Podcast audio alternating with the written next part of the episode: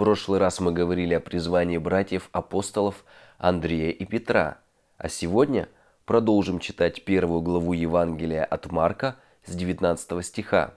«И пройдя оттуда немного, он увидел Иакова Завидеева и Иоанна, брата его, также в лодке, подчинивающих сети, и тотчас призвал их, и они, оставив отца своего Завидея в лодке с работниками, последовали за ним».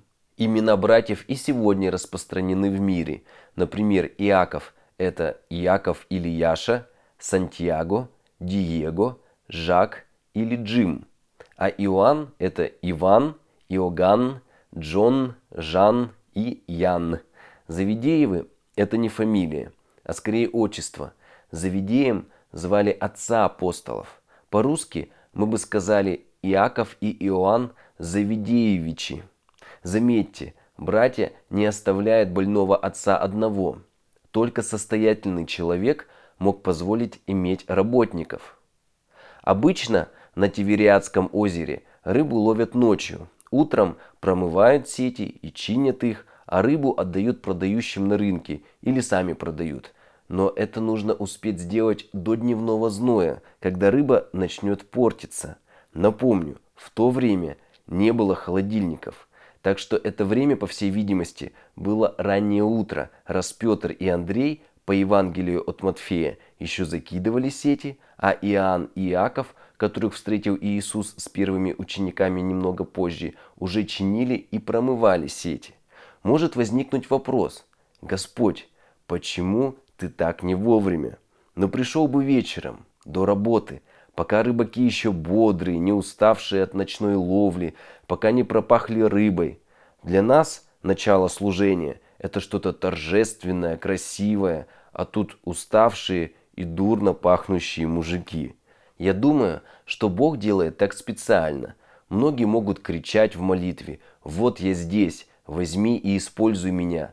Но как только Господь создает ситуацию, когда вам предлагают служить, или появляется какая-то возможность от Бога, верующие не отвечают на призыв, потому что считают, что это не то время. Вот если бы чуть раньше или чуть позже, то да, а сейчас я не могу. Но вот время благоприятное, вот теперь день спасения, написано во втором послании к Коринфянам, 6 главе, 2 стихе. Очевидно, что братья Ионины – Андрей и Петр и братья Завидеевы были знакомы, так как жили и работали в одном городе Вифсаида. Тем более они имели одну профессию, да и Иисус призвал их, как написано, пройдя от первых немного до вторых. Название города Вифсаида с иврита можно перевести как «дом рыбной ловли». И до прошлого века о его подлинном существовании не было известно. Но после шестидневной войны в 1967 году, когда Тивериадское озеро стало внутренним озером Израиля, а до этого оно принадлежало Сирии, на его берега отправились археологи со всего мира. И этот город был найден. Правда, сначала были сомнения, ведь от озера до города было больше одного километра. Но впоследствии ученые установили, что озеро за 2000 лет сильно обмелело – также в конце прошлого века недалеко от этого города обнаружили удивительную находку. Когда озеро немного обмелело, то из ила стали проявляться силуэты лодки. Когда археологи ее извлекли и провели исследование, то оказалось, что ее возраст как раз датируется первым веком. А сохраниться дереву помог ил, который не пропускает воздух. Эта лодка достаточно большая – в ней могли свободно находиться и заниматься рыбным промыслом до 10 человек. Некоторые сомневаются в достоверности Библии, но мы видим, как часто в последнее время археологи находят многие места, где происходили библейские события. И я думаю, что нас ожидает еще много интересных открытий. Иисус называет братьев Завидеевых Буанаргес, или, как можно буквально перевести на русский язык, сыновья грома. Считается, что такое прозвище им дал Иисус за их взрывной характер. Яркая тому иллюстрация в 9 главе Евангелия от Луки, где рассказывается, что когда Иисуса не приняли в селении Самарянском, а в то время у иудеев были отношения с самаритянами, как сегодня с арабами, то ученики предложили Христу свести огонь с неба и всех истребить. Но Иисус запретил им и сказал, «Не знаете, какого вы духа, ибо Сын Человеческий пришел не губить души человеческие, а спасать». И пошли в другое селение. Как видите, учение Иисуса было не только на словах, но и на деле, сказав «любите врагов ваших». Он сам не мстит оскорбившим его, и ученикам не позволяет, а просто говорит «пойдемте в другое селение». Вместе с Петром два брата стали тремя самыми близкими учениками Иисуса Христа. Они были свидетелями воскрешения дочери Иаира, причем вспомните обстоятельства, как написано, и не позволил никому следовать за собою, кроме Петра, Иоанна и Иакова. Только их Иисус сделал свидетелями своего преображения, написано, взял Иисус Петра, Иакова и Иоанна и возвел на гору высокую, особо их одних, подчеркиваю, и преобразился перед ними. А также только трех взял во время молитвы в Гефсиманском саду. Иаков Завидеев – единственный апостол, чья смерть описана на страницах Нового Завета. В деяниях сообщается о его смерти. Царь Ирод Агриппа убил Иакова, брата Иоанна, мечом. Личность Иакова, старшего брата Иоанна, нуждается в идентификации, так как часто трех новозаветних Иаковов путают. Кроме него из числа 12 апостолов упоминается Иаков Алфеев – но о нем почти ничего не сказано на страницах Нового Завета. Он присутствует только в списках 12 апостолов. А вот третий Иаков упоминается как брат Господень, то есть сын Иосифа или от первого брака, есть предание, что он был вдовцом, или у Марии с Иосифом после Иисуса еще были дети. Иаков в Деяниях упоминается как первый глава Иерусалимской церкви. Помните, также в этой книге описывается, что он руководил первым собором, на котором нам, язычникам, разрешили не обрезаться.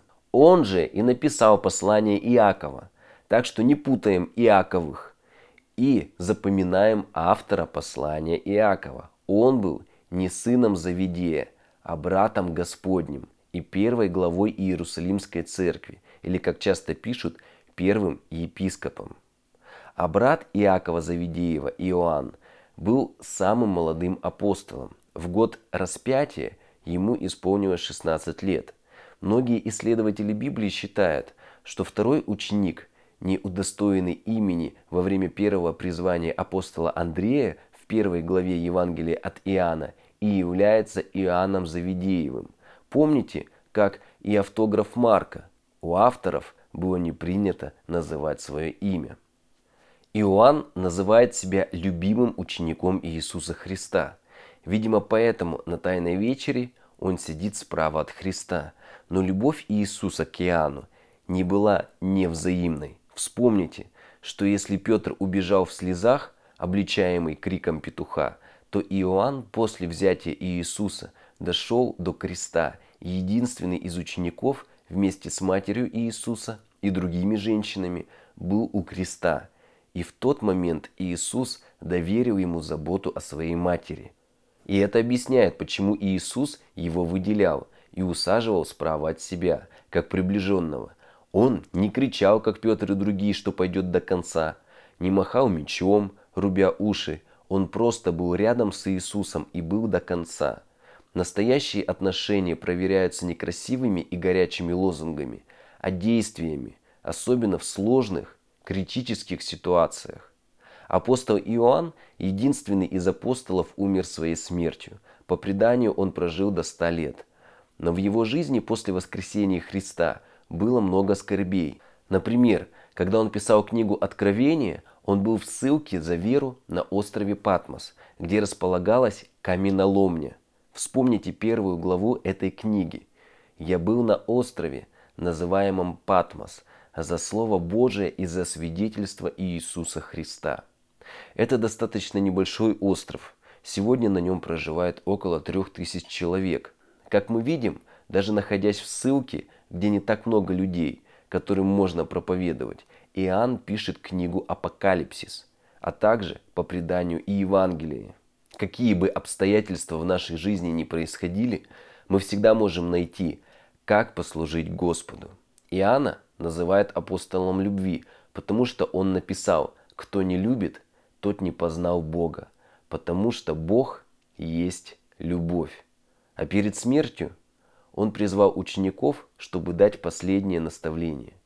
«Дети мои, любите друг друга». Ученики спросили, «И это все?» На что он ответил, «Такова заповедь Господа нашего. Если вы ее исполните, больше ничего не нужно». С вами был Михаил Крюков. Любите друг друга.